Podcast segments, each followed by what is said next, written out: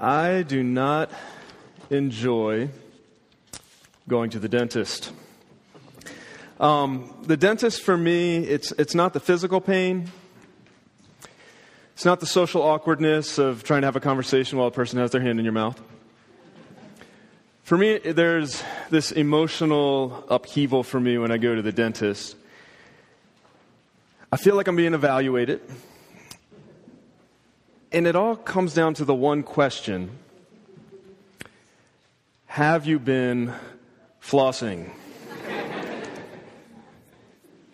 Now, the defensive part of me wants to say something along the lines of, if you're asking me that question, it probably means you can't tell, so why are you bothering asking me? But seeing as I shouldn't come across too defensive, I have come up with a good two-word answer that I think suffices in the gray moral area. And my response is, at times. That time being particularly right before I come in once every 6 months.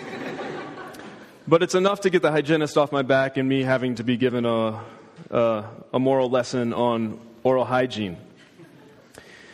And I think this comes because as a child when I was growing up, before I would go for my checkups, my mom would make sure I brushed my teeth numerous times, 3-4 times. I flossed, I washed, I gargled, and I was asking my friend Tyler the other day, it's like, did your mom make you do that? And he's like, yeah, I had to start brushing my teeth 2 days in advance. So as I got older and I started paying my own insurance, and I get the insurance statement, I noticed that it actually said cleaning on the bill. So I started to wonder, why am I cleaning my teeth if they're going to clean my teeth? I don't launder and iron my clothes before I take them to the dry cleaner, and I don't bathe my dog before I take him to get groomed. Yet something in me has this deep moral need to hear the dentist say, good job. Not much plaque. A little below the gum line. To which I can respond, yeah, but who can get down there, right? So, I find that I don't just do this at the dentist. I do it in a lot of areas of my life. With the dentist, I guess you could say I'm a dental moralist or an oral moralist. With my yard, I want people to drive by or come by my house and say, you have beautiful green grass. To which I can feel really good about myself that I've killed the dandelions and hidden the little green onions that grow up. You don't bother with them because if you cut them right, no one can tell they're there. So I'm a lawn moralist. I'm a hospitality moralist. When people come over to my house and I've made a meal, I need to hear from them, this was really good, or can I get the recipe, or where did you learn how to make this?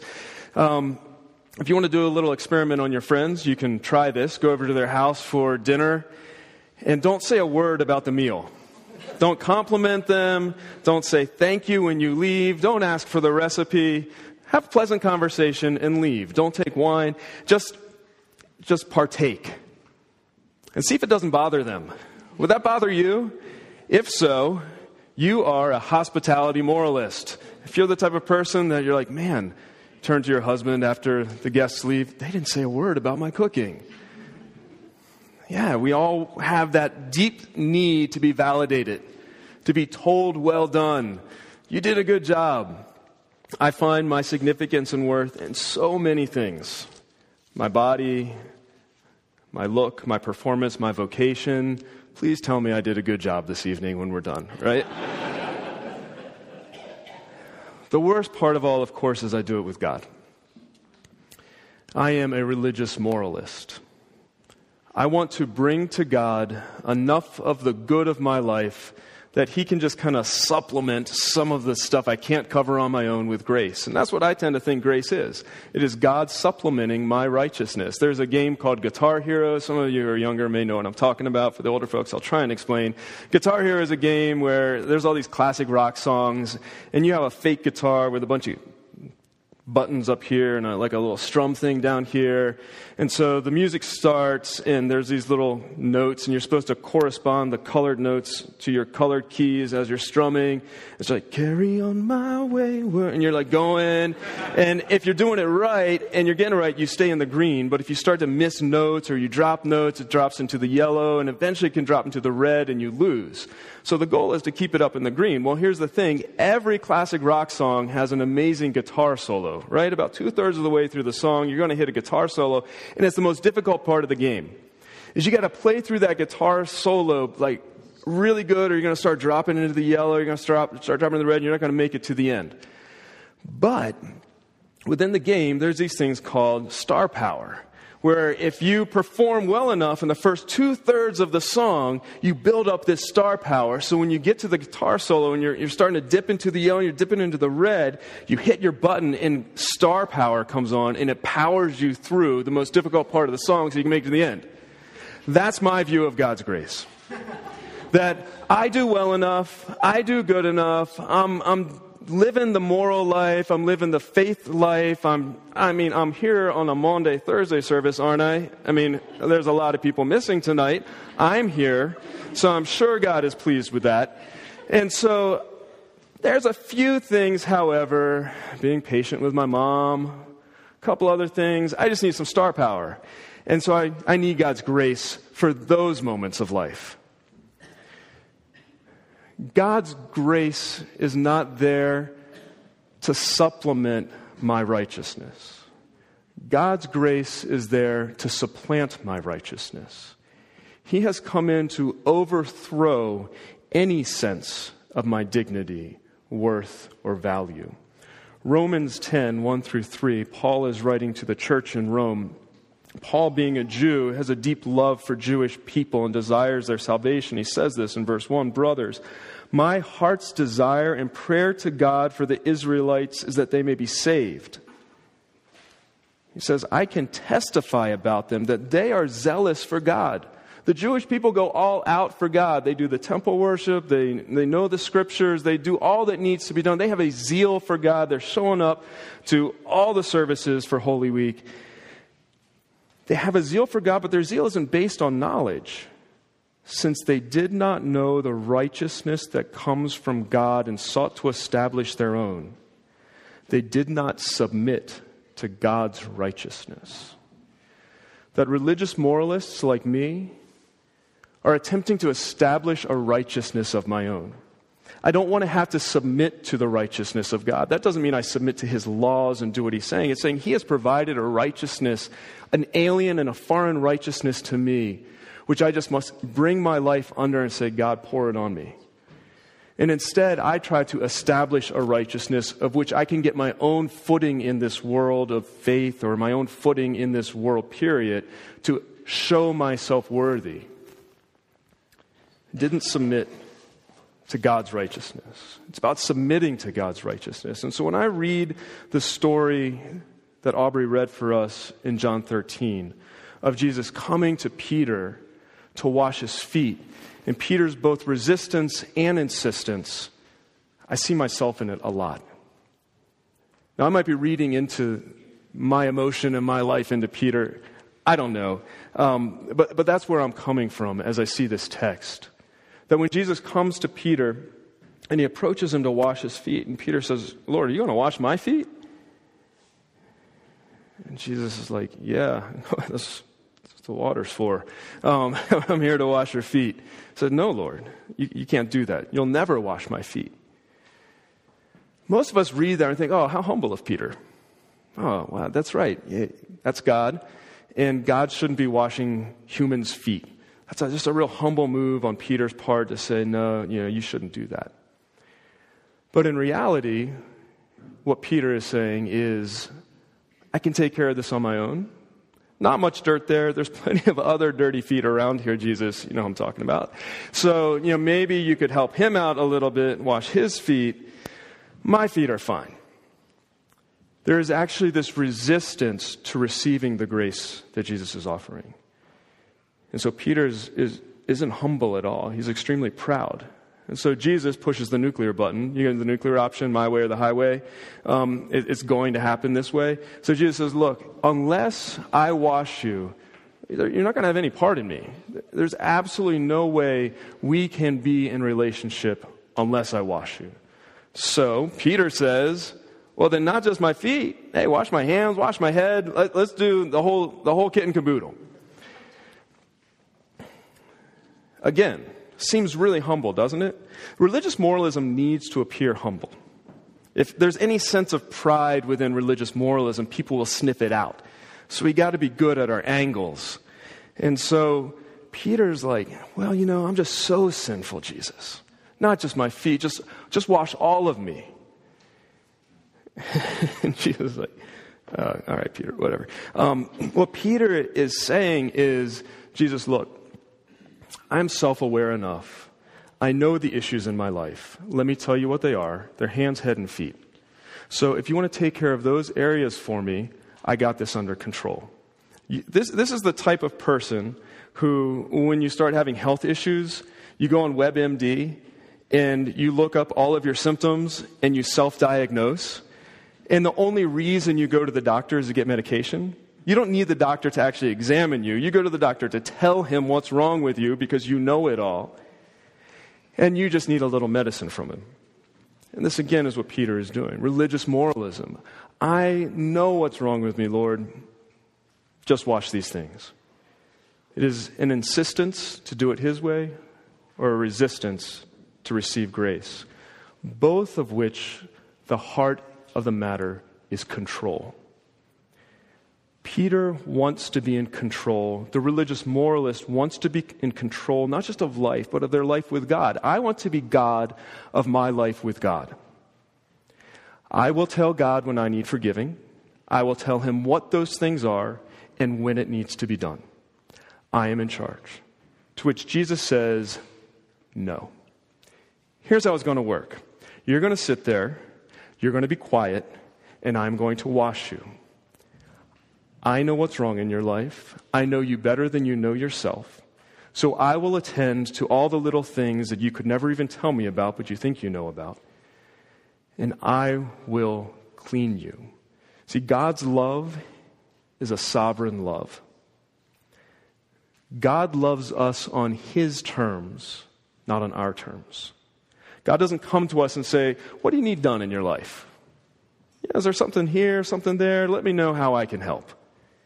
He comes to us and says, this is love, it's me, you can either take it or leave it, but you will receive it as I want to give it, not as you think you need it. It is a sovereign love that loves on his terms. And this is pretty offensive. This is why most of us don't like having our feet washed. It's somebody stepping in to your life and saying, let me take care of some business. And you're like, well, I can take care of it. It's like, no, you can't. Let me wash your feet for you. Most of us, when people are going to approach us, even tonight, are going to want to apologize for the little bits of lint between our toes. We're going to want to explain, my feet normally don't smell this bad. It's the shoes. They went with the outfit. I had to wear them. We're going to want to say enough thank yous to somehow merit the washing.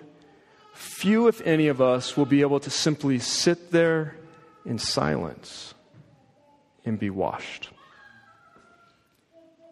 And that's what Jesus wants us to do. To be quiet before him without explaining ourselves, without needing to justify ourselves, without needing to even thank him. Let him do his work. And then he will speak the words. Verse 10. You are clean. That's a declarative statement. It's not saying I cleaned you. He's simply saying you are clean. Jesus' words are the index of all reality. What he speaks happens. What he speaks is true. It's a declared righteousness, but it's not just a word he speaks that washes us. The next 3 days, we celebrate a time-space event that washes us. And so as we come to be clean tonight, our job is to do something pretty difficult. that it's to stop being religious moralists, to stop explaining ourselves, to stop justifying ourselves, and to simply sit there and let somebody represent Jesus for us, taking water and a towel in their hands and to clean us. This is a huge step of faith for a lot of us. To get up and let someone take off your shoes and your socks, oh, that's too personal, that's weird. And so we let fear come in the way of Jesus cleaning us. See, fear is the opposite of faith. I don't know if you know that. Not doubt. Doubt's part of faith. Fear is the opposite of faith. I fear someone seeing calluses on my feet. I fear someone smelling my feet. I fear just the weirdness of this whole social interaction. And so I'll just sit here and not do anything. I want to encourage you guys to take a step of faith, to not be self-focused in this moment, but to be Jesus-focused, to be God-focused. Say, God, you are the one who cleans me. You are the one who is pure and true. It's your hands that come upon me. Lord, I need to be cleaned. I can't hide things from you. I can't self-define what all the things that need to be done in my life right now. All I can do is sit here. Lord, grant me faith to come and sit and to be cleaned and to hear someone speak the words to me, you are clean. Now, for the religious moralists in the room, you're in a quandary right now. Because if you stay there after I just encourage everyone to exercise faith, you will appear to be one who is living in fear. And you can't appear to be living in fear because as a religious moralist, you have to exercise some sort of outward image to appear to be religiously put together. Some of you, if you just tracked with what I was saying and you're feeling that, some of you the biggest step of faith you can take is to say where you're seated tonight, to not get up and be washed, to trust that what other opinions of you in the room might be for not getting up and being washed, that God's opinion of you is what matters, that his word in his declarative statement over you is what is most true, whether or not you come and get your feet washed this evening. So, let's in faith trust God as we go into this time of worship, singing and receiving grace just by sitting, not a word, sitting and receiving God's grace, and humbly and joyfully hearing him whisper into our hearts and our minds, you are clean.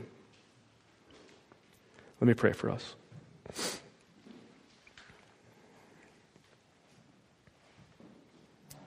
Lord, the hardest thing for me in my life is to believe that I'm clean. To believe your words about me are actually true. That I'm a son, that I have righteousness, that I'm approved, that I'm accepted, that I'm loved.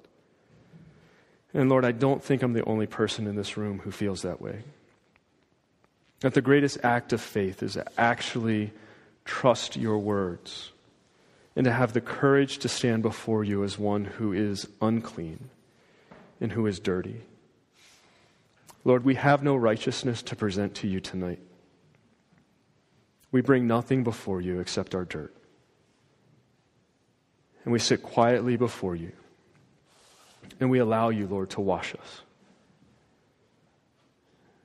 Lord, apart from you cleaning us, we have no good thing. But with you, all righteousness is ours. So, Lord, we humbly and joyfully receive your cleaning words and works this evening. It's in your name we pray, Jesus. Amen.